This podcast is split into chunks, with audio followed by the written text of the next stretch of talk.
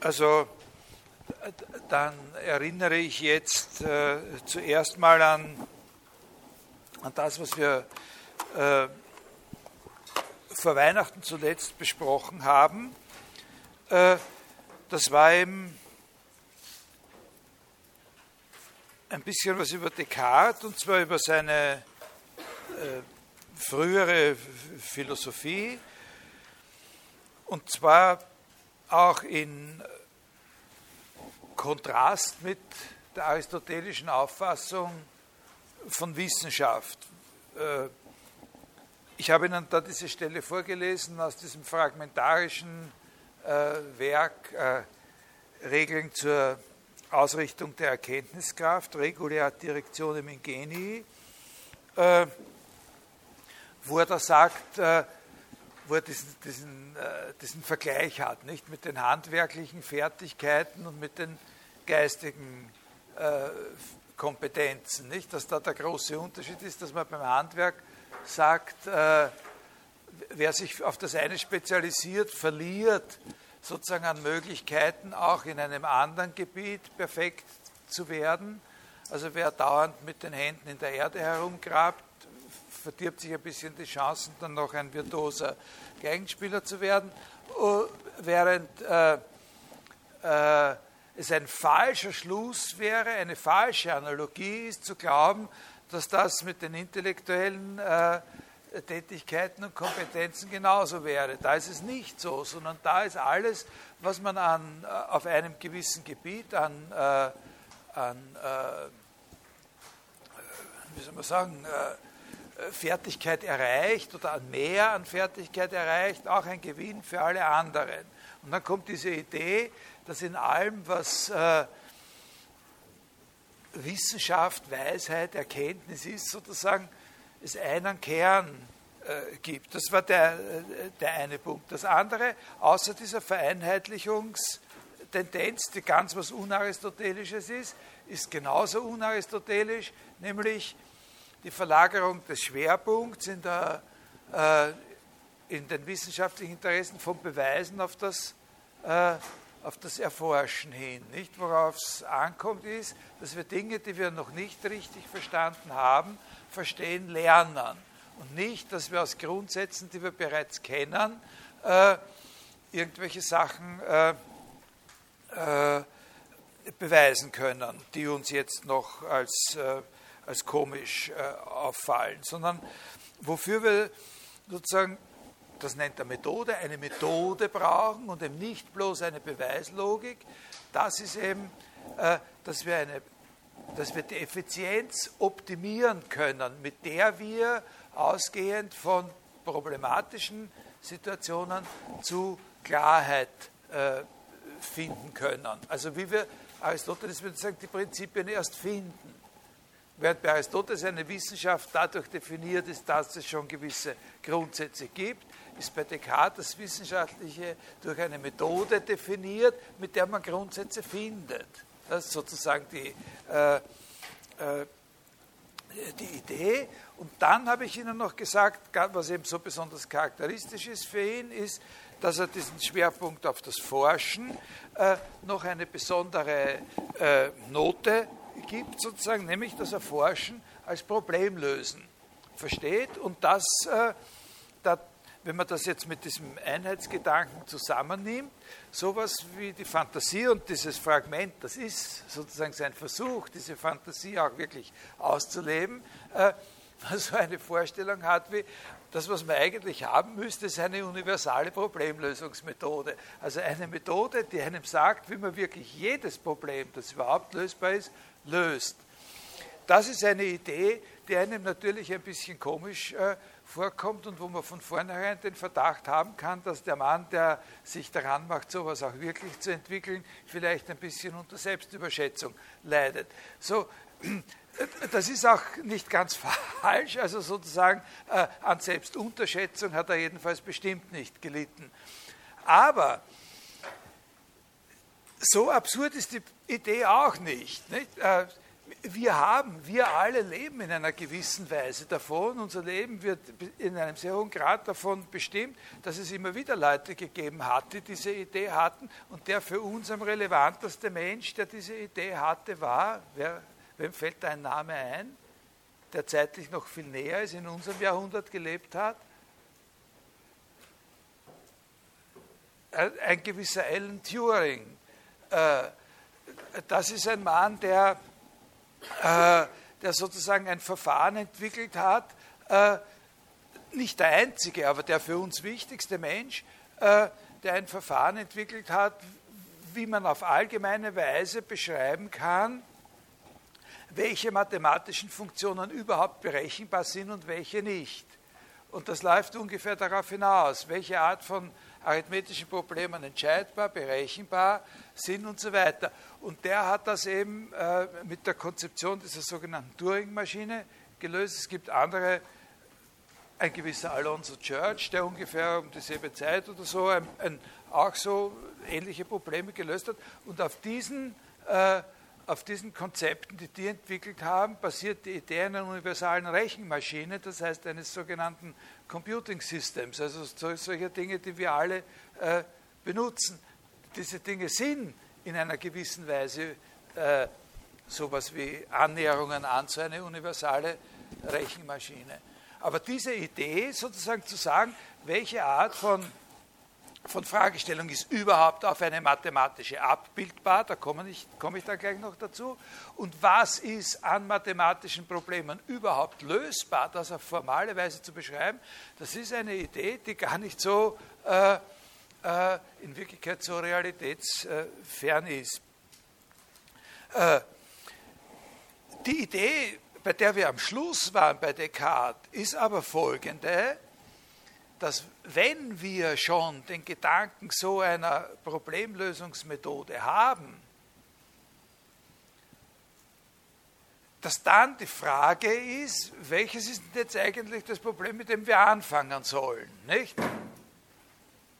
Und da hat er sich, äh, und da war sein Gedanke der, dass er gesehen hat, dass äh, die Mathematiker eigentlich über die effizienteste derartige Methode verfügen, dass aber auf der anderen Seite äh, sozusagen, dem, wenn man schon so eine Methode hat, äh, man sie nicht nur dafür verwenden sollte, mit Zahlen herumzutun.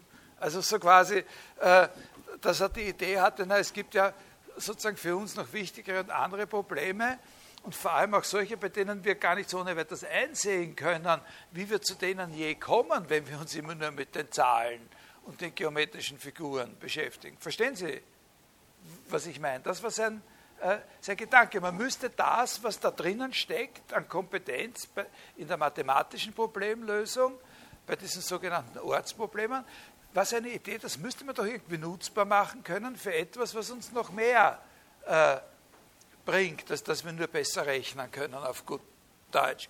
Und, und da war seine entscheidende Idee die, dass er gesagt hat, und, und was ich möchte, ist, dass Sie sehen, wie das in Verlängerung dieser ganzen anderen äh, Gedanken steht, dieser Gedanke von der Einheit und von der Forschung in der Wissenschaft. Da war seine Idee die, dass auf jeden Fall das erste Problem, das wir lösen müssen, das Problem des Erkennens selbst ist.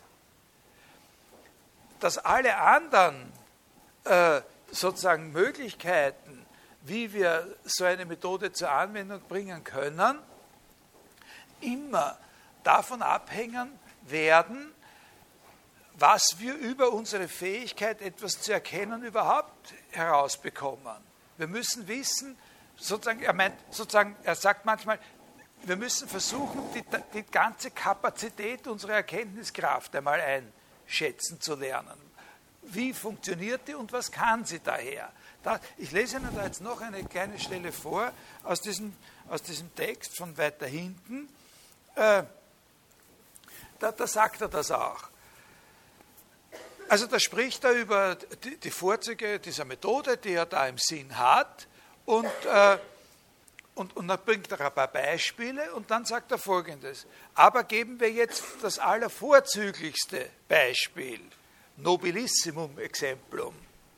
Wie viele von Ihnen sind dabei, die Latein auch noch studieren? Ja. Äh, nobillissimum exemplum.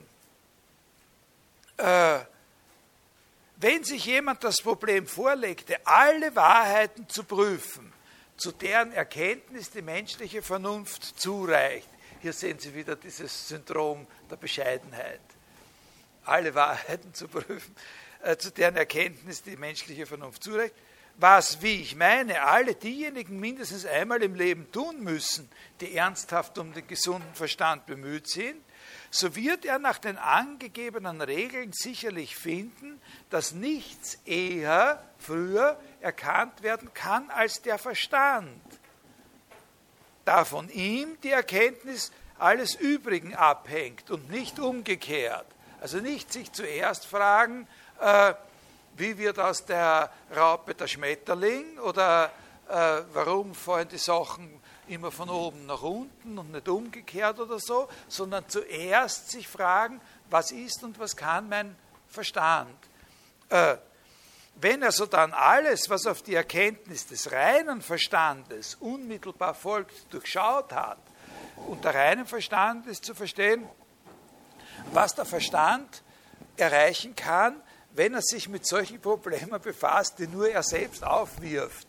Also mit solchen relativ einfachen Problemen wie eine, Reihe, eine Proportionenreihe zu verlängern oder mittlere Proportionale zu finden. Ne? Also a zu x wie x zu b. Ne? Äh, wie berechnet man dieses x, wenn a und b gegebene Größen sind oder so? Äh, also wenn er alles, was auf die Erkenntnis des reinen Verstandes unmittelbar folgt, durchschaut hat, wird er auch alle sonstigen Erkenntnismittel aufzählen, also die, die uns etwas präsent sein lassen, ohne dass es uns klar ist. Können Sie sich erinnern an diese Beschreibung, die ich gegeben habe, was ist ein Problem überhaupt? Ja? Woraus besteht ein Problem? Ein Problem ist immer eine Mischung von etwas, was wir erkennen und etwas, was wir nicht erkennen. Aber das, was wir nicht erkennen, ist uns ja als das, was wir nicht erkennen, trotzdem präsent. Das ist der Nebel sozusagen. Ja? Der Nebel. Also wir wollen unseren Weg finden. Wir können, den Weg sehen wir aber nur zwei Meter vor uns. Ne? Äh, und wir wollen weiter. Wir wissen, es wird noch ungefähr fünf Kilometer gehen. Und da ist jetzt der Nebel. So, aber den Nebel sehen wir auch. Ne? Wir müssen den Nebel durchdringen. Äh, also wir brauchen eine Lampe, so quasi. Ne? Ja. Äh, wir müssen verstehen, was der Nebel ist. Ja?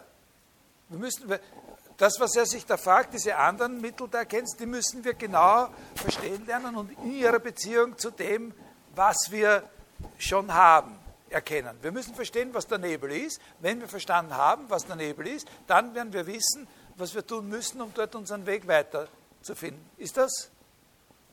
Ja? Nur, dass Sie jetzt den Nebel nicht auffassen dürfen als, äh, als etwas, was außerhalb von uns, wenn wir es mit dem Erkenntnisproblem zu tun haben, dann ist der Nebel nicht etwas, was außerhalb von uns herrscht, sondern ist der Nebel etwas, was ein Teil unseres Erkenntnisvermögens ist. Eben das Gedächtnis und die Einbildungskraft sagt er dann. Also es gibt sozusagen zwei zusätzliche Ressourcen, die wir da haben, durch die uns eben etwas in dieser nicht so äh, klaren Weise präsent ist, das Gedächtnis und die Einbindungskraft, die Sinne. Ne? So, äh, das wissen Sie, die Sinne können uns täuschen, diese Sache nicht. Aber wenn wir genau wissen, wie sie funktionieren und wie die Interaktion zwischen den Sinnen und dem reinen Verstand ist, dann haben wir gegen jede derartige Täuschung, die natürlich immer wieder auftreten kann, auch ein Korrekturverfahren zur Hand. Dann können wir Täuschungen,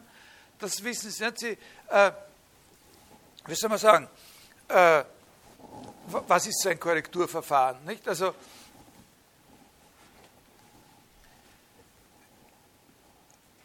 wir können durch das, also wir sehen die Sonne, äh, wie wir die Sonne sehen, sagt uns nicht, wie weit sie weg ist. Ja? Wir sehen die Sonne viel zu groß, ja, um, um sozusagen einschätzen zu können, wie weit sie weg ist. wenn wir uns vorstellen wollen, wenn wir wissen, wie weit die Sonne wirklich weg ist, dann können wir den Gedanken eigentlich nicht wirklich äh, äh, sozusagen zurückweisen, dass sie viel kleiner ausschauen sollte. Ja? Sie schaut aber trotzdem nicht kleiner aus. Also wenn wir wissen, wenn wir wissen, worauf eine bestimmte Illusion oder eine bestimmte Täuschung, die uns die Sinne bereiten, beruht, dann verschwindet die Täuschung der Sinne deswegen noch nicht. Manchmal ist es so, aber das ist nicht grundsätzlich so, dass solche Täuschungen verschwinden.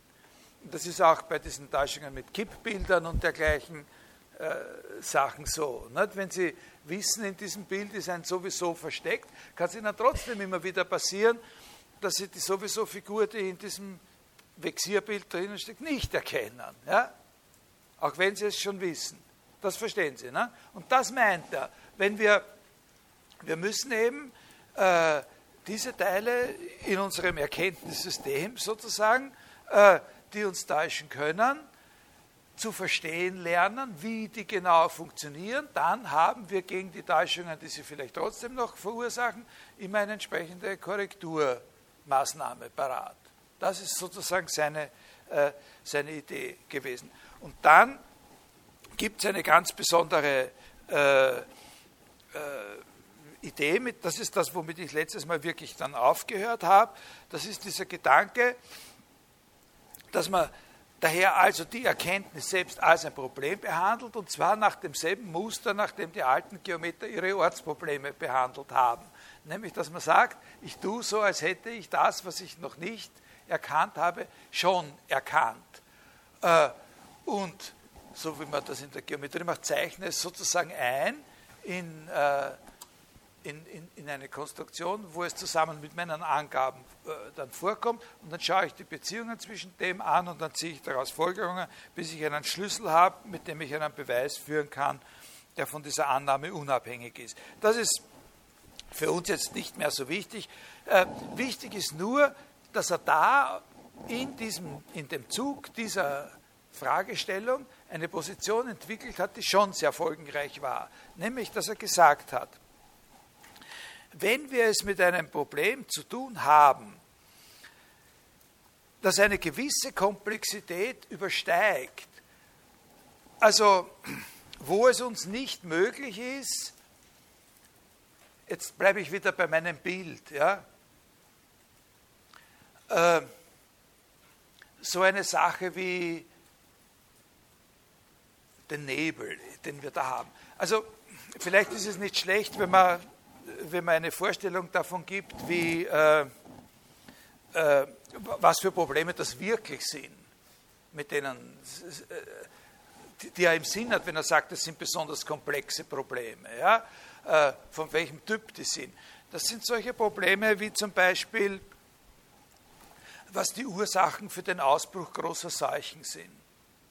Also zu erklären, wovon, Sie wissen, dass erst sehr spät in, in, unserer, in der europäischen, in unserer Wissenschaftsgeschichte erkannt worden ist, wovon die Pest eigentlich wirklich verursacht wird und bestimmte und, und die meisten anderen großen Seuchen. Also das sind Fragen im Bereich der Medizin, die sehr, sehr schwierig sind, weil, weil sehr viele Möglichkeiten vorhanden sind, wovon diese Krankheiten verursacht werden. Wovon werden Zeichen eigentlich verursacht? Und das waren ganz fundamentale Probleme. Ein anderes Problem, äh, ist das, äh, sind Probleme der Finanzierung des Haushalts von großen Städten. Äh, vor allem in den Niederlanden sind in der Zeit, in der Descartes gelebt hat, also eben nicht nur im Zusammenhang mit so gesundheits- und hygienischen Fragen, sondern auch natürlich in den Niederlanden im Zusammenhang mit den Überschwemmungen und so weiter, für die Städte, die in dieser Zeit immer größer geworden sind und die natürlich auch also, äh, große Investitionen äh, tätigen mussten, äh, Finanzierungsprobleme aufgetaucht. Wie können die großen Städte äh, ihre Budgets finanzieren? Und da ist man in Holland, aber auch in anderen Gegenden Europas auf die Idee gekommen, dass man Versicherungssysteme entwirft, Lebensversicherungssysteme, von denen sozusagen beide Parteien profitieren können. Und dazu brauchte man aber Berechnungen über vermutliche Lebensdauer und, solche Sachen von größeren Populationen. Das können Sie sich schon vorstellen, dass das sehr, sehr komplizierte Sachen sind. Die sind auch heute nicht weniger kompliziert, als sie damals äh, äh, gewesen sind. Also solche Sachen hat er da im Sinn gehabt. Da hat man es mit Sachen zu tun, wo es einfach nicht möglich ist, zu sagen, was ist dort das Äquivalent sozusagen zu einer Einheitsstrecke. Ja, also das sind Probleme, die sind sehr weit entfernt von den, von den eigentlich mathematischen. Und Descartes' Idee war die, dass man jedes Problem, das gerade sozusagen das sehr hochkomplex ist, aber von dem wir annehmen, dass es gerade noch lösbar ist. Ja? Das Schwierige ist natürlich, ein Entscheidungsverfahren zu finden, wo man sagt, welches Problem ist überhaupt nicht lösbar. Aber, äh, aber dass solche hochkomplexen Probleme, wo wir einfach nicht wissen, in welche Einheiten wir quasi diesen Nebel zerlegen sollen, dass überall, bei jedem derartigen Problem, wir ein geometrisches Modell brauchen. Bei jedem derartigen Modell, äh, bei jedem derartigen Problem ein mathematisches Modell bilden. Und auf der Grundlage so eines mathematischen Modells sozusagen eine hypothetische Lösung dieses Problems äh, entwickeln und unter Umständen dann, wenn sich diese Lösung als nicht brauchbar erweist, sozusagen das Modell revidieren so geht man auch heute noch vor. Das ist ein sehr wichtiger Gedanke, der für uns heute eigentlich auch noch leitend ist. Wir haben nicht denselben Optimismus wie er, dass er gesagt dass man jedes überhaupt lösbare Problem auf diese Art lösen kann. Wir haben das Gefühl, es gibt Probleme, die muss man mit, mit anderen Ressourcen äh, äh, lösen. Nicht alles ist mathematisierbar, denken wir. Äh, aber er hat gedacht, dass, äh, dass letztlich äh, auch Probleme sagen wir, gesellschaftspolitischer Natur und so weiter, in solchen, äh, mit, mit, solchen Techniken gelöst werden müssen. Und, und, und, und bis zu einem gewissen Grad ist das natürlich heute auch so. Ne? Man sagt, dieses, ne? wir haben nur die Sprache ein bisschen verändert. Ne? Wir lassen für Fragen der, des Klimawandels oder der Auswirkungen des Klimawandels auf äh, Bevölkerungsentwicklung lassen wir Rechenmaschinen Szenarien entwickeln. Das ist sozusagen eigentlich genau die Idee, die er hatte, ne? Dass das immer so funktioniert. Also hier beende ich jetzt mit dieser sozusagen, hier beende ich die, den Descartes-Teil äh, der Vorlesung mit dieser Perspektive. Ne? Was Sie sich wirklich merken sollten. Das sind die entscheidenden Punkte des Unterschiedes seiner Auffassung von Wissenschaft gegenüber Aristoteles und dass diese Art von veränderter Wissenschaftsauffassung eben dann auch die Tendenz hat, zu sagen, das Hauptproblem, mit dem man sich in der Philosophie überhaupt beschäftigen muss, ist das Problem der Erkenntnis. Und das geht dann natürlich hinaus über die Frage der Wissenschaft letztlich. Ne? Bevor ich mich frage, ne, sozusagen, der Witz ist der, dass bevor ich mich frage, wie wird aus der Larve oder aus der Raupe der Schmetterling, bevor ich mich sowas frage, muss ich mich fragen, was ist und was kann mein Erkenntnisvermögen. Also bevor ich die Frage nach der Existenz von irgendwelchen bestimmten Sachen stelle, muss ich über was ganz was anderes nachgedacht haben. Ja? Weil alles, was ich erkennen werde, ja sozusagen auf jeden Fall durch den Schirm sozusagen meines Erkenntnisvermögens durchgegangen sein wird. Es wäre ja immer ich sein oder es werden immer wir sein als erkennende Gruppe zum Beispiel. Das muss nicht unbedingt ein Individuum immer sein, nicht? von dem man da, da spricht. Es gibt auch Erkenntnis. Äh, das war ihm schon klar. Da gibt es auch Stellen, wo er das sagt. Es gibt Erkenntniskapazitäten, die man nicht als Einzelner realisieren kann, die nur in der Zusammenarbeit von vielen realisierbar sind. Also Erkenntnis kann den Charakter eines Projekts annehmen, das nur über längere Fristen und von größeren äh, kooperativen Gruppen erledigt werden kann. Ja, also haben Sie das ungefähr das sollten Sie wissen. wie diese Zusammenhänge ausschauen und Sie sollten diese vier sogenannten Präzepte heißt das, diese Anweisungen nicht, aus dem Discours de la Méthode, aus dieser Stelle äh, kennen. Alles so einteilen und alles in eine Ordnung bringen und so. Ja? Das ist nicht zu viel verlangt, oder? Äh, jetzt reden wir eine Zeit lang über Kant. Äh, hauptsächlich über diesen Text. Ja, ich sage Ihnen zu beiden noch was dazu. Das ist ein sehr wichtiger Punkt, dass Sie das nicht, äh, nicht durcheinander bringen. Descartes, also das betrifft vor allem den Descartes, aber auch den Kant. Aber sage ich es mal in, in, über den Descartes und Sie können es über Kant auch sich dazu denken. Was ich Ihnen da jetzt erzählt habe, das ist nicht das, was in einem Philosophielexikon als erstes über Descartes drinnen steht. Da steht immer drinnen, das war der Mann, der das Cogito erfunden hat oder irgend sowas. Nicht? Und der gesagt hat, und der einen, Existenz, äh, einen Beweis für die Existenz Gottes geführt hat und dann gesagt hat, dass es nur zwei Substanzen gibt, nämlich Denken und Ausdehnung oder so. ähm, das, ist, das sind schon wichtige Sachen. Ja? Aber das lernen Sie sowieso in einer Vorlesung oder das sollten Sie, müssen Sie lernen in einer Vorlesung über Geschichte der Philosophie, sofern Sie was über Philosophie dann erzählen.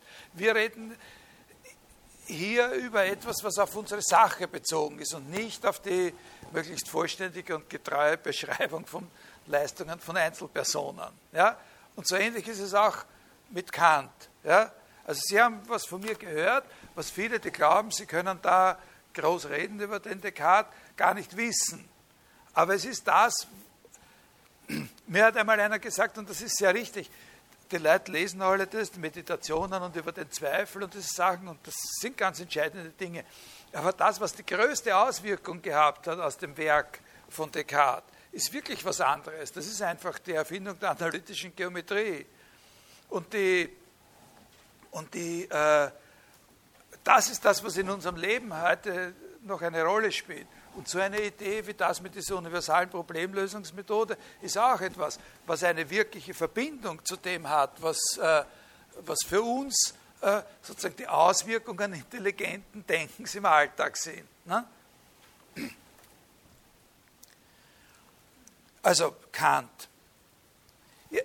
Sie können diese Sache, die ich Ihnen da beschrieben habe, diesen Weg vom nachdenken, was gibt es eigentlich und äh, was für Aspekte muss man an einem einzelnen Ding unterscheiden, so wie das für Aristoteles so wichtig war, diesem Weg der Verlagerung zu dem, was ist eigentlich Erkenntnis, sollte vor allen anderen Fragen behandelt werden. Es gibt, man, man kann das ja auch so beschreiben, dass man sagt, das ist ein Weg der sogenannten, oder viele beschreiben das so, dass sie sagen, das ist ein Weg der Subjektivierung. Das ist ein Weg, in dem sich die Aufmerksamkeit des philosophischen Denkens von den Dingen weg auf unsere eigene Art und Weise in der Welt zu sein, auf die Dinge zuzugehen, die Dinge zu erkennen, rückwendet. Man kann das als eine Wende der Subjektivierung oder so verstehen. Ne? Statt sich dafür zu interessieren, warum aus diesem kriechenden Dingsbums das fliegende Dingsbums der Schmetterling wird, interessieren sich die Leute auf einmal nur mehr für sich selber. Ist doch jämmerlich, oder? Aber diese große, wunderbare Vielfalt der Welt rundherum um uns, sagen manche, die das kritisch sehen, ne? und stattdessen denken die Leute jetzt nur mehr über sich selbst nach. Das ist keine sehr glückliche Formulierung, das mit dieser Subjektivität. Das ist nicht so besonders, äh, äh, so besonders erhellend. Aber es ist etwas, was sich durchgesetzt hat und noch viel stärker als in Bezug auf Descartes wird es über Kant gesagt. Kant setzt dieses Interesse, der ist voll drinnen in diesem Trend. Der setzt das Interesse an der, an der Erkenntnis fort. Der sagt noch viel deutlicher als Descartes alles, was es überhaupt an philosophischen Fragen gibt, die interessant sind, muss aus der Perspektive der, der Erkenntnismöglichkeiten studiert werden. Und, äh, und da sagt man oft, aha, also das ist sozusagen dann wirklich äh, eine Theorie oder der Subjektivität oder man sagt, dadurch entsteht dann eigentlich erst das sogenannte Subjekt-Objekt-Problem äh, und so weiter. Soweit man über Erkenntnistheorie redet, glaube ich, ist es gescheiter, man bleibt dabei zu sagen, das ist eine Wendung von ontologischen Fragestellungen zu Erkenntnisfragestellungen. Und mit dem Subjekt muss man vorsichtig sein. Das Wort Subjekt ist ein sehr schwieriges Wort. Äh, also für uns sind ja vor allem, das sage ich, mache ich eine kleine Zwischenfußnote dazu. Nicht? Äh, äh, für uns sind ja im Alltag, im alltäglichen Sprachgebrauch, sagen wir, zwei Facetten interessant. Die eine, wo man von Subjekt spricht als etwas, als sozusagen dasjenige, was eine individuelle Perspektive zentriert. In dem Sinn sprechen wir immer jeder von uns selbst als dem Subjekt. Wer ist denn eigentlich, wer ist das Subjekt aller meiner Wahrnehmungen? Wer ist das Subjekt aller meiner Überlegungen und Dinge? Na, Gott sei Dank brauche ich da nicht lang herumsuchen, das bin ich selber. Da, da liegt ein kleiner Unterschied zwischen Ich und Subjekt. Äh, und, und an dem, was ich selber bin, sage ich, meine Subjektivität, das ist eben, meine Subjektivität ist sozusagen das, was meiner natürlich wechselnden Perspektiven auf die Welt sozusagen den Zusammenhang gibt. Das bin ich. ich das, was sozusagen die Perspektivität, die für mich charakteristisch ist, von der unterscheiden kann, die für sie charakteristisch ist oder so. Nicht? Äh, das ist bei jedem von uns etwas, was man vielleicht allgemein beschreiben kann, Subjektivität, aber jeder hat so quasi sein eigenes. Ne? Das konstituiert für jeden eine eigene Perspektive, aber so, das ist so, ne? ein bisschen. Äh, das sehen Sie ja auch alle so, ne? nehme ich an. Ich bin Subjekt. Ich, ich, ich will Subjekt sein. Ich will, ich will das auch nicht verlieren. Ich will nicht, dass an meiner Subjektivität gekratzt wird sozusagen, dass mir zum Beispiel jemand verwehrt, gewisse Dinge überhaupt äh, wahrnehmen zu können. Ja? Äh, ich, ich habe auch Angst davor, äh, aus einem äh, inneren Grund, Krankheit oder sonst irgendwas, etwas davon zu verlieren, weil es eng verbunden ist mit dem, was man Selbstbeherrschung oder Macht über sich selbst, Autonomie nennt. Ne? Subjektivität. Das ist schon, äh, also da, so verstehen wir das. Es gibt noch eine zweite Facette, in der wir das Wort gebrauchen. Das kommt Ihnen vielleicht ein bisschen komisch und, und, und, und willkürlich vor, dass ich das jetzt sage, aber ich glaube, das hat jeder auch parat. Das ist das, wenn man sagt, das war ein verdächtiges Subjekt. Der da, der da sitzt und gerade den fünften Cognac trinkt, der ist sowieso ein verdächtiges Subjekt. Äh, da ist das Subjekt sozusagen ein anderer. Ne? Woher kommt dieser Gebrauch von Subjekt? Dieser Gebrauch von Subjekt kommt oder hat eine indirekte Verbindung mit einem äh, Gebrauch, der viel näher an der eigentlichen Bedeutung des Wortes steht, an der Etymologie und der vor allem in der englischen Sprache tatsächlich noch existiert, nämlich in der Phrase ein British Subject zu sein. Ähm, das hat sich aber natürlich auch äh, gewandelt, was das eigentlich heißt. Nämlich eigentlich heißt es, eigentlich heißt es ein Unterworfener zu sein. Äh, ein Subjekt zu sein. Äh, das ist heute nicht mehr so. Heute gibt es sehr viele Menschen, die wollen gern ein British Subject werden, auch wenn sie es noch nicht sind. Also die Einwanderungsproblematik in, in, in England ist wirklich eine sehr, sehr große. Und was die Leute wollen, wenn sie die Staatsbürgerschaft äh, haben wollen, ist ein British Subject äh, zu werden. Das heißt, einer zu werden, der zur Bevölkerung gehört. Aber im, in der Zeit, wo Descartes lebte zum Beispiel, hat es den, unter den Menschen, die in England gelebt haben, einen großen Unterschied gegeben zwischen denen, die nur zur Bevölkerung gehören und die, die wirklich wer sind. Also wirklich jemand gewesen ist nur einer, der Land gehabt hat und ein Haus gehabt hat. Und der war kein Subject. Verstehen Sie? Ein Herr. Äh, also einer mit einem Namen und einer Familie, dem was gehört hat. Und der solche beschäftigt hat, der mit dem, was er hatte, anderen das Leben ermöglicht hat. Das waren die Subjects. Und von diesen, natürlich, Subjekt ist auch eine Übersetzung, das dürfen Sie nicht vergessen, Subjekt ist auch eine wörtliche Übersetzung von diesem Wort Hypokaimenon bei Aristoteles. Das zugrunde liegende, das, worüber etwas gesagt wird. Ja? Auch in der Grammatik, das Subjekt des Satzes, das, worüber mit dem Prädikat etwas ausgesagt wird. Das ist, aber, das ist also eigentlich genau das Gegenteil von dem. Nicht? Das Subjekt ist das Unterworfene und nicht das Autonome, so wie wir heute. Das ist, daher ist Subjekt wirklich ein sehr gefährliches Wort. Und Sie müssen, wenn Sie in der Philosophie damit, äh, damit hantieren, schon immer wissen, worauf Sie sich eigentlich äh, genau beziehen. Ne? Also wenn Sie mit, mit antiker Philosophie zu tun haben, dann können Sie nicht damit rechnen, dass Subjekt äh, das heißt, was Sie meinen, wenn Sie sagen, Kant vollzieht eine subjektive Wende. Ja? Verstehen Sie das? Also wenn man das jetzt ein bisschen durcheinander würfelt und, und sozusagen jetzt ein, ein, ein, reales, ein wirkliches terminologisches Problem, ein ganz einfaches, ein elementares, dann ist das, was in einem Satz grammatisch das Subjekt ist, aus der Sicht der Erkenntnistheorie immer das Objekt, auf das wir unsere Erkenntnis oder indem wir unsere Erkenntnis einlösen wollen. Nicht? Ja? Ist das nachvollziehbar? Das, was das Subjekt des Satzes ist, der Kater,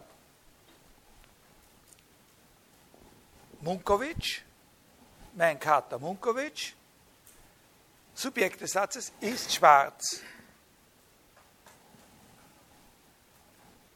Äh, ich sehe was, was schwarz ist, das ist mein Kater schwarz. Dann ist er, grammatisch ist er das Subjekt des Satzes, aber erkenntnistheoretisch ist er das Objekt, in dem ich sozusagen einlösen möchte. Ich schaue, ich schaue jetzt nach, oder wir schauen nach, das ist ganz, der, sehen Sie nicht, dass der rot ist mit weißen Flecken? Ne? Dann ist er das Objekt, an dem getestet wird, ob der Satz wahr ist. Ja? Also das müssen Sie das ist allein schon in der Philosophie so. Also, das ist nicht ein, ein, ein Thema in unserer Vorlesung, diese, äh, diese, aber es ist eine Warnung, weil es hier aufkommt. Ne? Das, was man bei Kant hauptsächlich äh, meint, wenn man sagt, das ist eine subjektive Wende oder so, ist etwas, was auch von ihm selbst mit einem anderen Ausdruck bezeichnet wird und was in allen Philosophie- Geschichtsbüchern äh, auch so benannt wird. Das ist die kopernikanische Wende. Ne? Hat jemand von Ihnen das Stück schon gelesen? Diese, diese Einleitung? Also da sind Sie wirklich nicht gut auf dem Sektor. Ich habe Ihnen in der ersten Stunde der Vorlesung gesagt, lesen Sie die Sachen. Und wenn Sie das, immer, wenn Sie das alles erst ganz am Schluss lesen, dann äh, lesen Sie das wirklich. Also wenn, Sie müssen das auseinanderhalten, wenn ich sage, äh, Sie, für die Prüfung ist das und das relevant. Es ist wirklich, habe ich Ihnen von Anfang an, lesen Sie alle diese Dinge. Äh, Kopernikanische Wende, kennt er ihn aus? Ist, ist doch eh allen von Ihnen schon mal untergekommen. Nicht? Kant ist der Mann, der zwei ganz große Sachen gemacht hat. Er hat die Metaphysik zertrümmert, wobei noch immer nach dem Schutzanzug gesucht wird, den er dabei getragen hat. Das sind die herumfliegenden Trümmer nicht äh, verletzen. Und, äh, und das andere ist, er hat sich kopernikanisch gewendet oder sowas. Ne? Oder? Haben Sie das alle schon mal gehört? Ich nehme an, oder? So. Äh, und, und von dem Ding ist hier die Rede, von dieser kopernikanischen Wende. Ich lese Ihnen ja jetzt dann auch gleich die Stelle vor, wo, äh, wo man erkennen kann, äh, welchen Zusammenhang das hat mit diesem Subjekt, Subjekt äh, mit dieser Subjektidee. Also was ihn, was ihn, also aber jetzt abgesehen davon wirklich echt verbindet, das ist, dass, dass seine Leit mit, mit dem Descartes, das ist, dass seine Leitfrage eben ist, was ist das Erkennen, wie funktioniert es, was sind seine Möglichkeiten und vor allem Grenzen. Äh, das ist sozusagen die Basis, von der jede Philosophie starten muss. Er hat aber, wie soll man sagen, bevor er Antworten gibt auf diese Frage, so eine Art entwickelter oder, oder seine Art Vorstellung davon, wie so eine Antwort ausschauen sollte. Also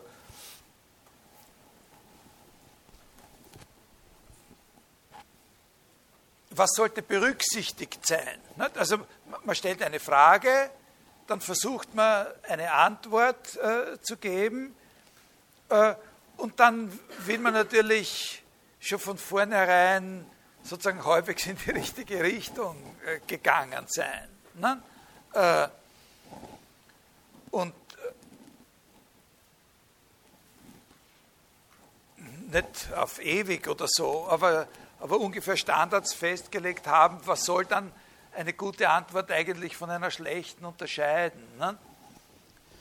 Und, und, das ist bei ihm relativ, äh, relativ deutlich und, und präzise äh, gemacht, dieser Unterschied zwischen sowas, was wir da vorwegnehmen, wie die Antwort, die Bedingungen, die die Antwort erfüllen sollte und, und wie sie dann auch wirklich ausschaut im Einzelnen.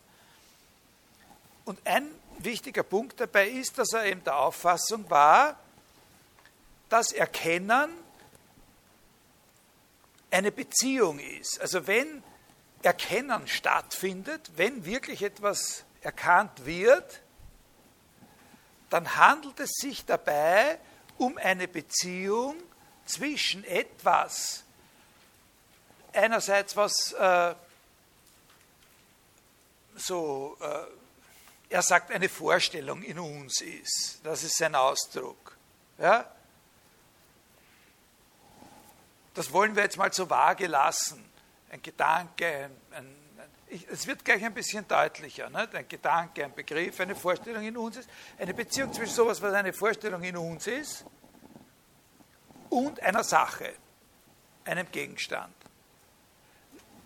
Also, was immer es genauer sein mag, auf jeden Fall ist Erkennen eine, eine erfüllte Beziehung sozusagen. Das Gelingen, das, das Gelingen eine, dass es gelingt, eine Beziehung herzustellen von bestimmter Art, die muss natürlich dann genauer beschrieben werden, zwischen einer Vorstellung in uns und einem Gegenstand. Äh, das ist sehr wichtig. Erkennen ist nicht ein bestimmter Zustand, in dem ich mit meinen Vorstellungen allein bin primär. Ja? Also das Paradigma von Erkennen, an dem er sich orientiert, ist nicht, dass an was einfällt. ja? Da komme ich dann noch. Das ist sehr wichtig. Wie soll man diese Beziehung genauer beschreiben? Was sind die Elemente, die in so einer Beziehung, so einer Vorstellung auf einen Gegenstand äh, eine Rolle spielen.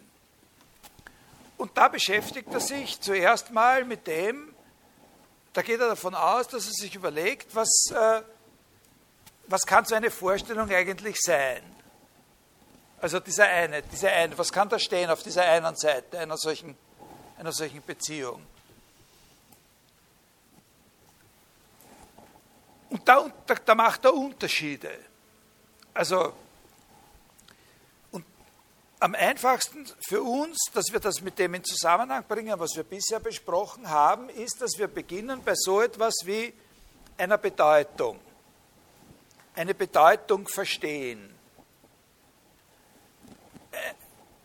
Also erinnern Sie sich an den, an den Aristoteles zurück, wo, wir, wo ich gesagt habe, bei Aristoteles ist es ganz wichtig, bei den verschiedenen Bedeutungen von Sein, ja, dass man da unterscheidet zwischen Sein im Sinne von Existenz, dass eine Sache wirklich existiert, im Unterschied, dass es sie nicht gibt, dazu, dass es sie nicht gibt, und auf der anderen Seite das, was wir genannt haben, prädikatives Sein oder Bedeutungssein, so sein oder so sein. Etwas kann, etwas, was schwarz ist, könnte auch einfach nur grau sein oder so? Oder, ja? oder eben rot-weiß gefleckt sein, wie mein Kater. Ja? Und da haben wir gesagt, dass die Auffassung des Aristoteles ist, dass es möglich ist, dass man eine Bedeutung kennt, auch unabhängig davon, ob es eine solche Sache überhaupt gibt. Also dass man die Bedeutung von Katze kennt, auch wenn es keine Katzen gibt. Na, können Sie sich an das erinnern? Und das wäre sozusagen auch aus der Sicht von Kant äh, so quasi ein, ein gewisses Minimum von dem, was so eine Vorstellung als bloße Vorstellung ist, dass man, äh, äh, dass man eine Bedeutung äh, dieses Bedeutungskennen. Aber ein Gedanke, der für ihn eine große Rolle spielt, ist der, dass das eben noch nicht ein Fall von Erkenntnis ist, in dem Sinn wir, äh, äh, wir Erkenntnis verstehen will. Das ist nur etwas, was die eine Seite in dieser Beziehung betrifft. Ne? Eine Vorstellung kann von der Art sein, Katze oder Katzigkeit. Wir können die Vorstellung von Katzigkeit haben. Und jetzt ist dann eine ganz andere Frage, ob wir dadurch auch wirklich etwas erkennen können. Und jetzt gibt es ein Problem, das sehr, sehr wichtig ist, also für Kant wichtig ist und auch nach Kant sehr lange wichtig bleibt, ist, äh, dass es bei diesem Bedeutungskennen selber, dass das nicht so eine einfache Sache ist, dass man das auch nochmal differenziert sehen muss. Äh,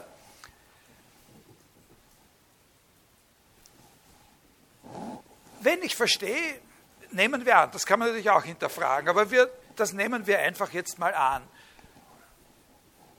Wir verfügen über die Bedeutung von Katze und sagen, wir, wir alle verstehen, was eine Katze ist, wir kennen die Bedeutung von Katze, aber kein Mensch weiß, ob es sowas auch wirklich gibt. Könnte sein, dass alle Katzen, äh, dass alles, was wir bisher für Katzen gehalten haben, eigentlich ganz was anderes ist. Zum Beispiel, wenn das alles äh, elektronisch gesteuerte kleine Maschinen sind, dann sind sie keine Lebewesen und wie bei Aristoteles gesagt, gehört zur Katze aber dazu, dass sie ein Lebewesen ist oder so. Ne?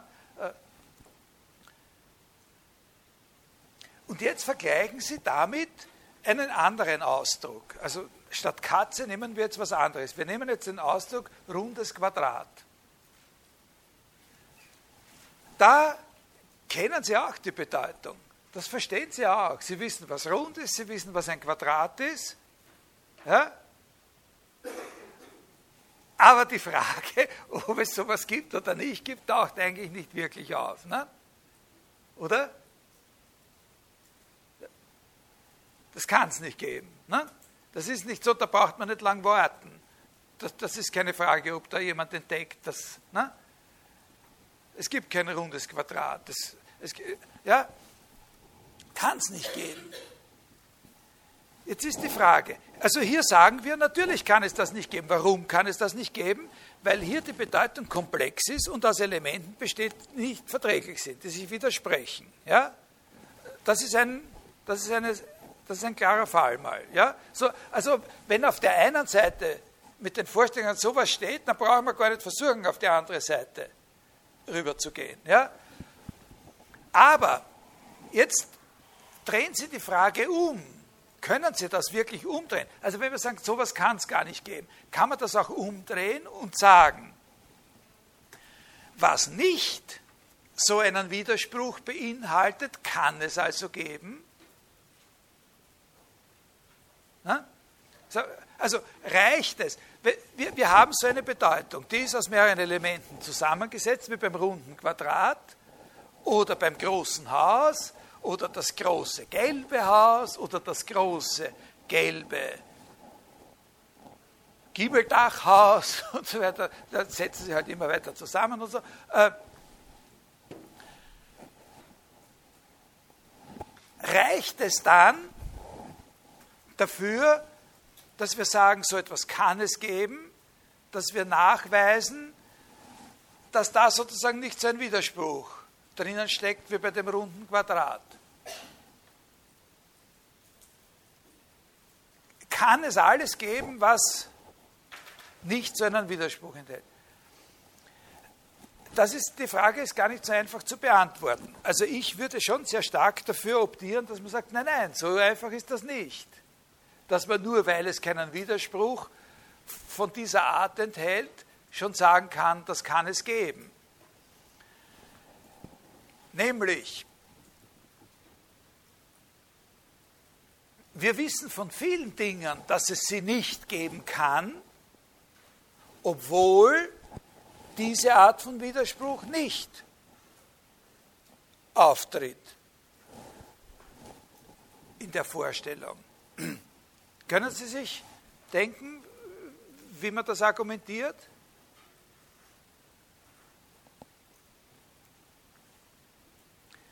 Also ganz abstrakt gesprochen ist der Gedanke der, dass man sagt, also zuerst noch einmal, man kann das natürlich jetzt verbal umdrehen und sagen, es ist nicht ausgeschlossen, aber es ist möglich. Ne? Ist alles möglich, was nicht einen Widerspruch, in einem gewissen Sinn ist natürlich alles möglich, was nicht einen Widerspruch enthält. Aber, das, aber nicht letztlich. Ne? diese vielen Dinge, es gibt so viele Dinge, die nicht möglich sind, obwohl es keinen Widerspruch dieser Art in ihrem Konzept gibt, deswegen, weil gewisse andere Dinge wirklich sind. Die Dinge haben ja miteinander zu tun. Weil gewisse Dinge so und so sind, wird dadurch ausgeschlossen, weil, weil es feststeht, dass gewisse Dinge so und so sind, ist es eben einfach ausgeschlossen, dass gewisse andere Dinge so und so sind. Wenn einmal dieses oder jenes Gesetz der Schwerkraft gilt, wenn dieses oder jene physikalische Gesetz gilt und wir wissen, dass es gilt, dann sind einfach gewisse Prozesse oder gewisse Vorgänge ausgeschlossen. Obwohl, wenn die andere Sache nicht so wäre, sie natürlich schon möglich wären. Verstehen Sie das? Schon klar, ne? Also, so, so ganz primitive Sachen, dass wenn ich eben nur so und so groß bin, dann ist es eben einfach nicht möglich, dass dann von mir das und das heruntergeholt worden ist von der Etage, wenn keine Leiter da war. Das sind so Dinge, genau solche Beziehungen, wie das, weil etwas so und so ist, etwas anderes gar nicht möglich ist, das sind die Wege, auf denen der Detektiv in der Kriminalgeschichte überlegt. Ne? Es ist völlig unmöglich, dass das sowieso da und da war, weil der sowieso, der andere sowieso gesehen hat, das und so weiter. Ja? Verstehen Sie das? Also die Frage, ob etwas möglich ist, kann man auf verschiedenen Ebenen stellen. Und die Frage, ob das jetzt sozusagen in sich selber schon, in seiner Vorstellung einen Widerspruch hat, ist nur die oberste von diesen Ebenen. Ja? Also, daher sagt man, daher unterscheidet man zwischen verschiedenen Ebenen von Möglichkeit. Logisch unmöglich, semantisch unmöglich, also von der Bedeutung her unmöglich und wie sagen wir, real unmöglich ne? oder physikalisch unmöglich. Ne? mindestens diese drei muss man unterscheiden. Ne? Also ein Beispiel für logisch unmöglich wäre eben, es kann, ist so ein Satz wie der Satz vom Widerspruch, ne? der sagt sowas aus. Es kann nicht eine Sache zugleich und äh, eine bestimmte Eigenschaft haben und diese Eigenschaft nicht haben. Ne? Es kann nicht ein Satz zugleich wahr und falsch sein, wäre sozusagen auch eine bisschen eine andere Variante davon. Das ist logisch unmöglich. Wenn ich darauf komme, dass einer in seinen Argumenten über eine Sache etwas sagt und dann indirekt aber auch etwas gesagt hat, woraus hervorgeht, dass das Erste nicht der Fall sein kann, dann ist er in einem Widerspruch verwickelt. Dann hat er gesagt, was logisch unmöglich ist. Ne? Begriffliche Unmöglichkeit äh, ist aber ein bisschen was weiteres, semantische Unmöglichkeit, nicht? Das ist so, äh, das hängt damit zusammen, was schon an Bedeutungen zusammen kombiniert ist in, in so einer Sache wie mit dem, mit dem runden Quadrat. Ne? Äh, und physisch oder physikalisch unmöglich ist eben, was deswegen nicht möglich ist, weil etwas anderes wirklich ist. Ne? Was eben gar nicht weder semantisch von der Bedeutung her noch logisch ausgeschlossen ist, aber was eben dadurch, wie die Welt wirklich ist, nicht sein kann. Ja?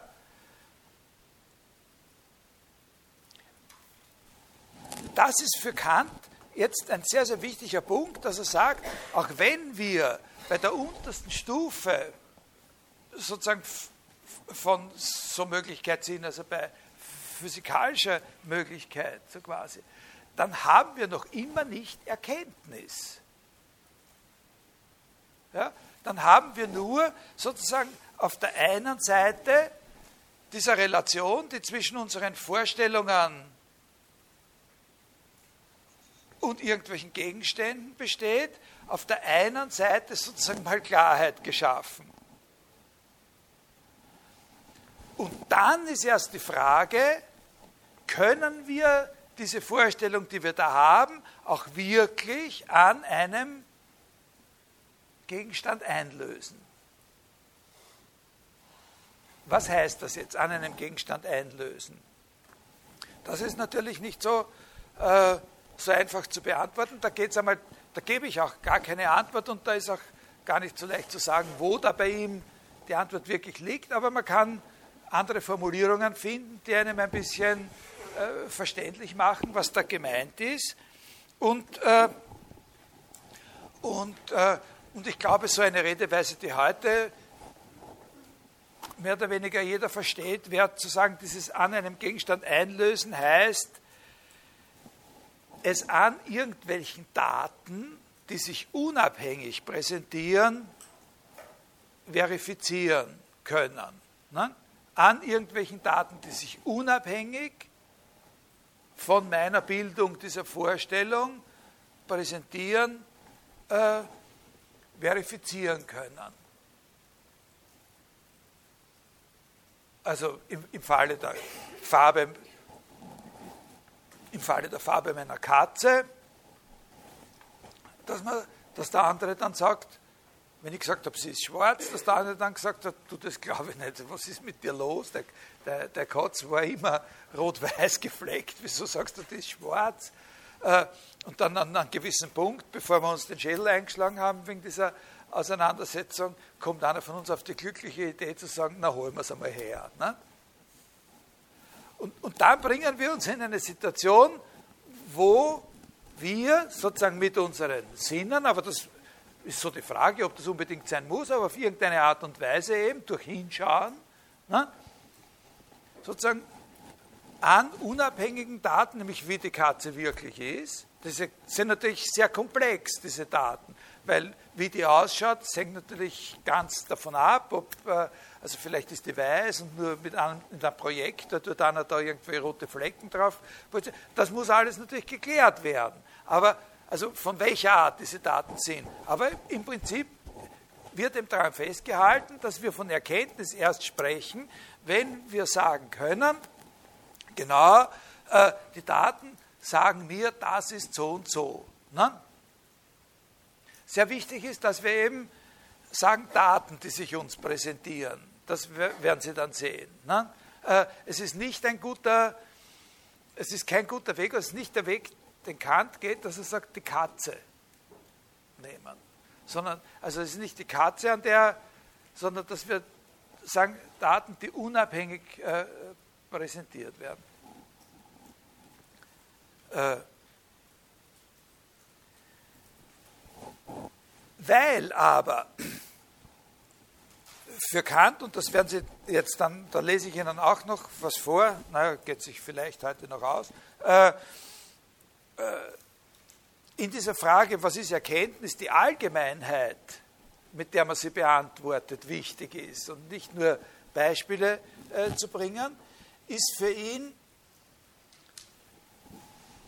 von großer Bedeutung, dass man quasi vorher sagen kann, bevor man losrennt, so quasi mit einer Botanisiertrommel. Nicht? Die Leute werden ausgeschickt und sagen, geht los und tut jeder was erkennen. Und passt immer darauf auf, äh, geht alle erkennen, also Schulausflug, nicht? so, äh, Exkursion, gehen wir erkennen. Äh, und statt dass man so ein Pflanzenbestimmungsbuch mit hat, kriegt man so eine kleine Anweisung, passt immer darauf auf, dass die Vorstellung, die ihr euch macht, auch wirklich widerspruchsfrei ist und so weiter. Und schaut, dass ihr immer eine Situation erzeugen könnt, in der klar ist, dass da unabhängige Daten auch dann äh, zur Verfügung stehen, mit denen ihr auch wirklich verifizieren könnt, äh, ob es das gibt, was ihr euch da ausgedacht habt. Also statt dass man sowas macht, dass man im Allgemeinen vorher mal klärt, was ist denn das eigentlich relevante Daten? Was sind überhaupt, kann man das im Allgemeinen sagen? Also zum Beispiel, wenn man rechnet, ja, wenn man Rechnungen ausführt, ist dann das Kopfweh, das man dabei hat, relevant? Oder äh, wenn man einer eine aufs Dach gibt mit einem, mit einem Holzscheitel und ich sehe die Sterne, sind das für die Astronomie relevante Daten? Die Sterne, die ich da sehe oder so? Ne? Also da, es muss irgendwie, äh, was er meint, ist, dass wenn er seine philosophische Theorie über diese Fragen entwickeln will, dass er die Fragen dann auch in einer gewissen Allgemeinheit äh, beantworten können möchte. Und dieser, diese, äh, diese Frage, das ist sozusagen der Einstieg in dieses Konzept mit der, äh, mit der kopernikanischen äh, Wende. Äh, also ich lese Ihnen jetzt einfach, jetzt mache ich ein Buch, ich lese ein bisschen was vor aus diesem, äh, aus diesem Text. Das ist nicht unbedingt notwendig, dass man das jetzt durch und durch äh, äh, versteht und kapiert. Äh, äh, das wird sich schon in dem, was für uns wichtig ist, glaube ich, äh, dann herausstellen. Also auf der Seite 21, wenn Sie es nicht dabei haben, eine Kopie, nehme an, das haben Sie nicht, nicht? oder? Äh, oder die, die äh, den, äh, die Universalrechenmaschine vor sich stehen haben, die können es ja vielleicht sogar anschauen. Auf Seite 21, da äh, nicht ganz am Anfang, aber in dem zweiten Absatz, da fange ich an zu lesen. Bisher nahm man an, alle unsere Erkenntnis müsse sich nach den Gegenständen richten. Aber alle Versuche über sie, nämlich äh, die Erkenntnis äh, oder die Gegenstände, ja, die Gegenstände, etwas über sie a priori etwas durch Begriffe auszumachen. Also eben auf einer allgemeinen Ebene, bevor, bevor wir alle losrennen, ne, sozusagen was herauszubekommen wodurch unsere Erkenntnis erweitert würde, gingen unter dieser Voraussetzung zunichte. Man versuche es daher einmal, ob wir nicht in den Aufgaben der Metaphysik damit besser fortkommen, dass wir annehmen, die Gegenstände müssen sich nach unserem Erkenntnis richten, welches schon besser mit der verlangten Möglichkeit einer Erkenntnis derselben a priori zusammenstimmt. Also a priori heißt, bevor wir noch richtig ins Feld gegangen sind, so quasi. Die über Gegenstände, ehe sie uns wirklich gegeben werden, etwas festsetzen soll.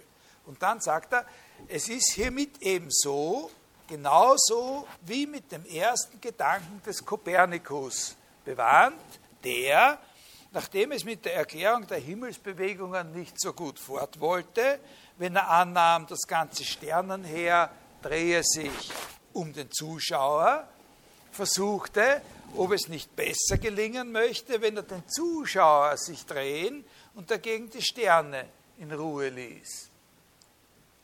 In der Metaphysik kann man nun, was die Anschauung der Gegenstände betrifft, es auf ähnliche Weise versuchen. Also die Perspektive, äh, äh, die Bewegung, sozusagen die Action, um die es eigentlich geht, sozusagen dem anderen Glied dieser Relation zuzuschreiben. Nicht wir ruhen und, und, und das dreht sich da so in diesen Sphären ne, der alten äh, Kosmologie, sondern die Erde bewegt sich. Äh, und dagegen die Sterne in. In der Metaphysik kann man nun, was die Anschauung der Gegenstände betrifft, es auf ähnliche Weise versuchen. Wenn die Anschauung sich nach der Beschaffenheit der Gegenstände richten müsste, so sehe ich nicht ein, wie man im Vorhinein etwas von ihr wissen könne. Richtet sich aber der Gegenstand als Objekt unserer Sinne nach der Beschaffenheit unseres Anschauungsvermögens, so kann ich mir diese Möglichkeit gar wohl vorstellen. Also was er da meint, ist was? Richtet sich der Gegenstand der Sinne nach der Beschaffung unseres, Beschaffenheit unseres Anschauungsvermögens? Das ist diese Frage, das ist genau diese Frage, kann man etwas über die Art der Daten sagen, die relevant sind? Ne, bevor Abgesehen davon, dass man sagt, ja, schaut so aus, nicht? Äh, als wäre er schwarz, der Kater. Äh, oder solche Fragen wie, äh, was kann wofür relevant sein? Die Sterne, die ich sehe, weil ich eine auf den Kopf gekriegt habe, natürlich sehe ich Sterne in einer gewissen Weise. Ne? Äh, Aber für die Astronomie spielt das keine besondere Rolle. Oder das Kopf beim, beim Rechnen eben. Ne? Also natürlich kann einer sagen, wenn er seinen Fünfer kassiert hat auf die, auf die, auf die Rechenschularbeit, äh, aber warum eigentlich? Ich habe mich doch sehr, sehr angestrengt dabei, also hätte ich doch eigentlich eine bessere Note. Ich habe sogar Kopf gekriegt. Na? Spielt aber keine Rolle. Ne?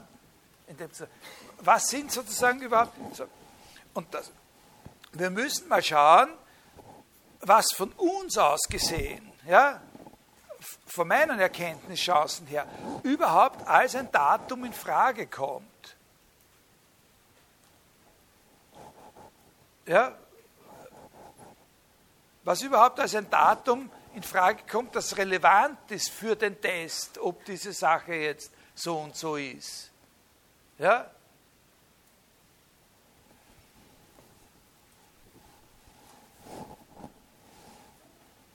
Und da wird eine und da wird eine also es ist das mit den Sternen, nicht? die durch den Schlag auf den Kopf entstehen. Das ist ja ein Datum. Ja? Aber es ist kein Datum, das eine Rolle spielt, wenn wir berechnen wollen, äh, wann der Mond wieder abnimmt. Oder irgend sowas. Oder, oder ob man von da, wo wir stehen, aus den, weiß ich, großen Wagen sehen kann. Na? Dafür spielt es keine Rolle. Es ist schon eine Vorstellung, die ich habe, aber, aber es spielt keine Rolle dafür, dass ich. Was sind in diesem Sinn sozusagen relevante Daten? Und jetzt, ich mache einen großen Vorgriff, weil wir werden über das nicht, weiß ich, wie viel reden, also spielt es keine Rolle. Die Lösung, die er dann letztlich einmal geben wird, ist die, dass nur solche Daten wirklich relevante Daten sind, die sich sozusagen mehr oder weniger von selbst äh, in einem, eigentlich kann man schon sagen, in einem zusammenhängenden System von Raum und Zeit anordnen lassen. Also dass, äh, dass nur solche Daten relevante Daten sind, unter denen eine Ordnung in der Zeit herstellbar ist. Also die,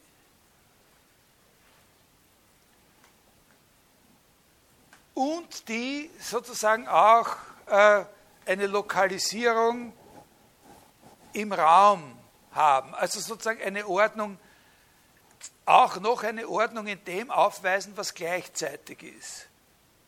Ja?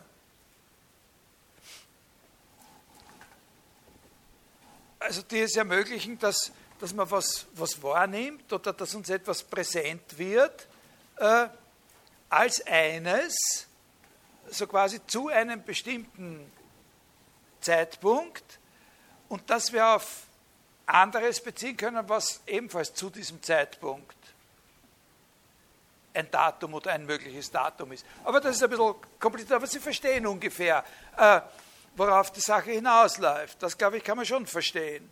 Nämlich äh, die Sterne, die in meinem in meiner Vorstellung entstehen, so quasi dadurch, dass mir einer auf den Kopf geschlagen hat, die lassen sich nicht in ein konstantes solches System hineinbringen, zusammen mit den Sternen, die am Himmel sich äh, bewegen. Die lassen sich nicht sozusagen platzieren, wo die dort sind, kann man nicht sagen. Während die, die dort oben sind, am Himmel quasi, wenn man das so ausdrücken darf, weil das ist ja eigentlich ein falsches Bild, nicht? aber die da oben am, am, Himmelszelt, könnte man sagen wir dann lieber gleich Himmelszelt, äh, die, die, die, da oben sind, die, die haben ja sozusagen gegenseitig zueinander ganz bestimmte räumliche Verhältnisse, die sie in der Zeit dauernd ändern. Und in dieses System kann ich die Sterne, die in meinem Hirn sind oder in meinem Auge oder was, was ich, kann ich die nicht, nicht reinbringen. Ne? Aber das ist, wie gesagt, ein Vorgriff. Zunächst interessiert uns nur dieser eine Punkt, dass, er, dass wir verstehen wollen, was er damit meint, dass er sagt, äh, wir, müssen, äh, wir müssen bei den Anschauungen sozusagen von unserem Anschauungsvermögen äh, ausgehen, was da überhaupt in, in Frage kommt. Ne? Weil ich bei diesen Anschauungen, wenn sie Erkenntnis werden sollen, aber nicht stehen bleiben kann, sondern sie als Vorstellungen auf irgendetwas beziehen, als einen Gegenstand beziehen und diesen Gegenstand durch sie bestimmen muss, so kann ich jetzt auch bei den Begriffen, die ich habe, also nicht bei diesen Vorstellungen, bei diesen Daten, sondern auf der anderen Seite bei den bei den Vorstellungen, die ich selber gebildet habe, wie Katze, rundes Quadrat und so weiter, ja, äh, kann ich auch bei denen, wodurch ich diese Bestimmung zustande bringe, annehmen, äh, wenn ich auch bei denen annehme, dass sie sich nur nach dem Gegenstand richten, da bin ich wiederum in derselben Verlegenheit wegen der Art, wie ich davon von vornherein etwas wissen könnte oder ich nehme an, die Gegenstände oder die Erfahrung, in der sie erkannt werden, richtet sich nach diesen Begriffen. So sehe ich eine leichtere Auskunft, weil Erfahrung selbst eine Erkenntnisart ist, die Verstand erfordert und so weiter und so weiter. Äh, also, was er sagen will, ist, dass ich auf beiden Seiten von dieser Beziehung sozusagen zuerst mal annehmen muss, also einfacher ist das natürlich bei diesen Daten, diese Überlegung, die ich Ihnen beschrieben habe. Äh, bei, der, bei der Sache mit der Katze oder mit dem runden Quadrat, äh, da muss man ein bisschen besser, äh, ein bisschen besser auffassen, äh, aufpassen. Weil da kriegen wir es mit einer Frage zu tun, die wir bei dem Aristoteles und überhaupt bisher ausgelassen haben. Nämlich der Frage, äh, wir haben immer gesagt, bei Aristoteles ist es so, wir können verstehen, was eine Katze ist, auch wenn es keine Katzen gibt. Basta. Ne? Und irgendwo ist das schon okay. Man muss ja auch annehmen, dass es ein Phänomen dieser Art gibt, weil das Erforschen, das empirische Erforschen der Wirklichkeit, welche Sachen gibt es eigentlich und welche gibt es nicht, das funktioniert ja nur so, dass man, bevor man weiß, ob es die Sache gibt, irgendwie auch eine Vorstellung von dem hat, wonach man sucht. Man, man muss ja irgendwie.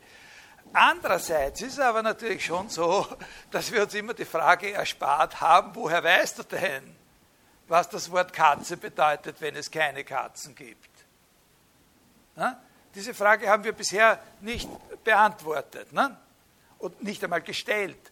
Einmal, wie wir über den Aristoteles geredet haben, habe ich Ihnen gesagt, wir stellen diese Frage nicht.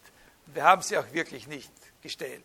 Aber woher weiß man denn, was das Wort Katze bedeutet, wenn es nie eine Katze gegeben hat? Die Antwort darauf findet man leichter bei solchen Beispielen wie mit dem runden Quadrat. Nämlich die Antwort darauf ist ja die, dass man sagt, naja, versuchen wir diese Bedeutung mal zu analysieren in verschiedene Elemente. Bei dem runden Quadrat wird uns das auf einem Tablett schon serviert, weil das besteht aus zwei, äh, äh, zwei Elementen, Quadrat und Rund, von denen wir jetzt entweder schon endgültig wissen, was die Bedeutung von Rund ist und was die Bedeutung von äh, Quadrat ist, oder wir analysieren die halt weiter. Wenn wir das bei Katze machen, wie würden wir denn das angehen? Na? Wenn wir sagen, es gibt keine Katzen, dann würden wir sagen, äh, naja, äh, wir wissen, was eine Katze ist, weil wir uns vorstellen können, wie es wäre, wenn es ein Säugetier gibt, das und so weiter und so weiter. Ne? Also da füllen wir jetzt die Kenntnisse. Ne? Äh, dann hätten wir Katze wieder sozusagen aus solchen Bedeutungselementen äh, zusammengesetzt. Und jetzt kann man sagen, wenn das, äh, okay, wenn man sowas machen kann, wie ist man dann eigentlich zur Kenntnis der Bedeutungen jener Elemente gekommen, aus denen alles andere zusammengesetzt wird? Wie ist man eigentlich zur Kenntnis, dass so quasi sagen wir jetzt, atomaren Bedeutungen gekommen? Ne? Das ist eine schwierige Frage. Die ist gar nicht einfach. Äh, denn wenn man das so präsentiert, dann schaut es ja so aus, als würde man bei so einer Analyse von so einem Ausdruck wie Katze auf immer allgemeinere Sachen kommen. Na? Weil da habe ich gesagt, Lebewesen und dann Säugetier und so weiter. Ja? Da kann sich, das ist ein Problem, dass das so ist. Ja? Äh, wer sagt mir, oder es ist höchst unwahrscheinlich, dass das woran wir gelernt haben, was Lebewesen sind, der Begriff Lebewesen ist. Zuerst haben wir es mit den Regenwürmern, mit den Kühen und mit den Katzen zu tun und mit den Vögeln. Wir kommen nicht auf die Welt mit einem Repertoire von, von Vorstellungen, die sagen Lebewesen, Mechanismus oder so. Ne? Mein Clan äh, eineinhalbjährigen Neffen können es lang fragen. Also, aber der, der, kann schon die, die, die, belebten Dinge ein bisschen unterscheiden von den nicht belebten, aber einen Begriff von Lebewesen hat er natürlich nicht. Ne? Verstehen Sie, was ich meine? Also die Antwort, die zunächst einmal viel, viel, äh, viel näher liegt, ist, dass man sagt, äh, das fängt mit irgendwelchen Erfahrungen an von irgendwas. Und bis man zu sowas kommt wie dem Begriff Katze oder zu allgemeineren Begriffen wie Lebewesen, da ist ein Prozess abgelaufen, der irrsinnig kompliziert ist. Aber angestoßen worden ist er eben dadurch, äh, dass man gewisse Dinge, dass man einfach irgendwelche Unterscheidungen gemacht haben. Also zwischen dem, was sich bewegt und was sich nicht bewegt und dann eine Unterscheidung gemacht haben zwischen dem, was sich von selbst bewegt und was sich nur unter einem Anstoß bewegt und, und solche Sachen, ne? kann man sich vorstellen. Und diese Und diese Situationen, in denen wir da waren, in denen wir das gelernt haben, das waren nicht Situationen der Reflexion, des philosophischen Nachdenkens oder dergleichen, sondern das waren eben Situationen des unmittelbaren Reagierens. Also was man eben sagt, sehr niedrige Stufen von Erfahrung, ne? in denen sozusagen sich das eine vom anderen scheidet, in denen man lernt, was etwas ist, was man in den Mund stecken kann und so weiter, nicht? oder nicht von selber lernt, sondern das wird einem von den Erziehungsbezugspersonen, von primären Bezugspersonen äh, klar gemacht und so weiter, oder, oder wo, wo man nicht hingreift und, und so. Aber eben auch solche Sachen, was bewegt sich, was bewegt sich nicht, was bewegt sich von selbst und was bewegt sich nur, wenn man was tut. Ne? Äh, also ist es auch bei diesen Vorstellungen wie Katze, bei diesem Bedeutungswissen, ja, bei diesem Bedeutungswissen eine sinnvolle Frage, ja, eine sinnvolle Frage, die Kant hier aufwirft. Sind es die Dinge selbst, die, die Dinge selbst, die uns sagen, was sie sind? Das ist die Frage, die er stellt. Ne? Sind es die Dinge selbst, die uns sagen, was sie sind? Oder müssen wir nicht uns eher umwenden und sagen, was ein Ding ist oder welche Art von Ding etwas ist, das hängt davon ab, was wir für eine Art von Kombination vornehmen, wie wir die Sachen benennen und wenn wir sie mal benannt haben, wie wir sie dann kombinieren, wie wir auf so einen Begriff wie den äh, des äh, Lebewesens oder solche Unterscheidungen wie tierischen und pflanzlichen Lebewesen, wie wir auf solche kommen. Ja, verstehen Sie ungefähr? Es geht jetzt mal nur darum zu erklären, warum nicht nur bei diesen Daten, wo wir das Beispiel mit den Sternen haben, sondern eben auch bei diesen Vorstellungen, die wir uns, die wir uns machen, ne? die Frage aufwerfen kann, ob wir mit den. Na, wir, wir, kommen nicht auf die Welt. Also die, die, die, Genesis beschreibt die Sache ein bisschen anders. Nicht? Also in, in, in, der Bibel wird es ein bisschen anders beschrieben. Aber, aber wir glauben nicht, dass wir als jeweils Einzelne äh, sozusagen die Welt so kennenlernen, dass, dass die Sachen vorbeigeführt werden an uns. Das sind die Esel und das sind die Autos und das sind die Computer und das sind die Kugelschreiber. Ne?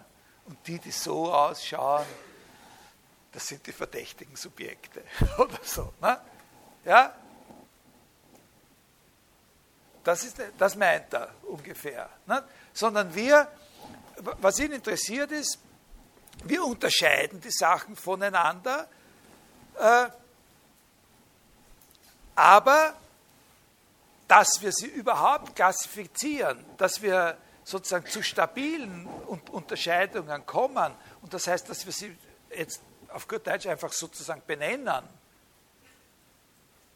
und Sachen eines Typs als Sachen dieses Typs wiedererkennen, das ist auch ein Lebewesen. Das lernt man dann erst, dass sowas Riesiges, was, nicht so ein, ein Mausel oder ein Katzel, das saust da so hin und her.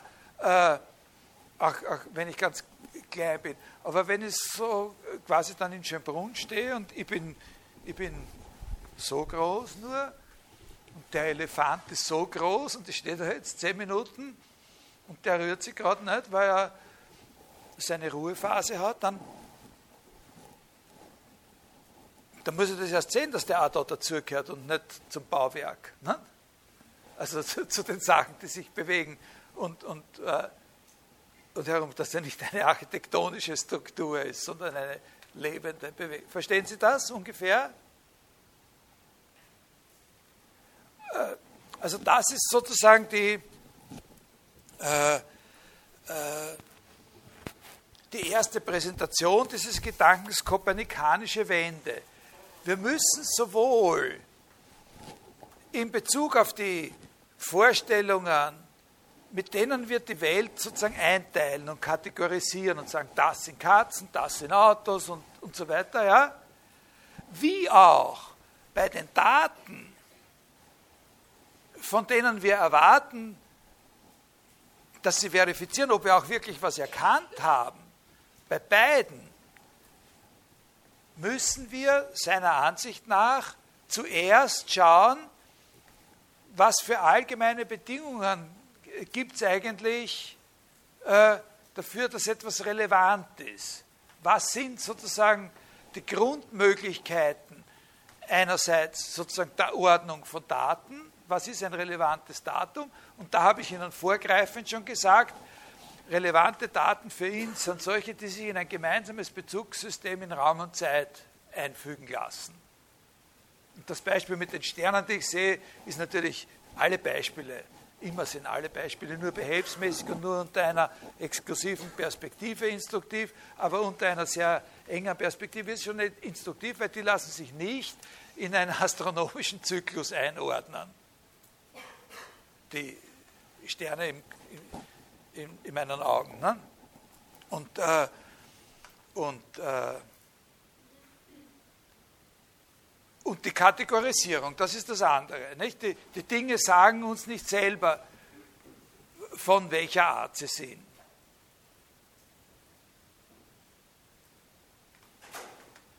Also, sagt er, müssen wir auch hier bei der Kategorisierung der Dinge in bestimmte Arten und so weiter einmal schauen, was es überhaupt heißt. Was heißt es überhaupt, einen äh, Begriff von einer bestimmten Art von Sache zu haben? Ne? Das ist sozusagen mal diese, diese Grundidee.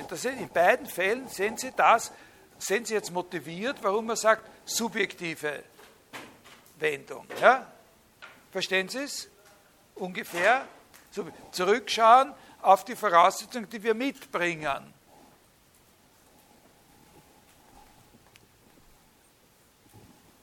Weil wir sie sowieso immer mitbringen.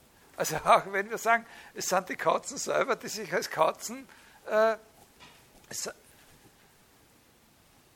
gibt von dem, von dem äh, na, quasi Zeitgenossen von Kant, Lichtenberg, Georg Christoph Lichtenberg, sagt Ihnen was?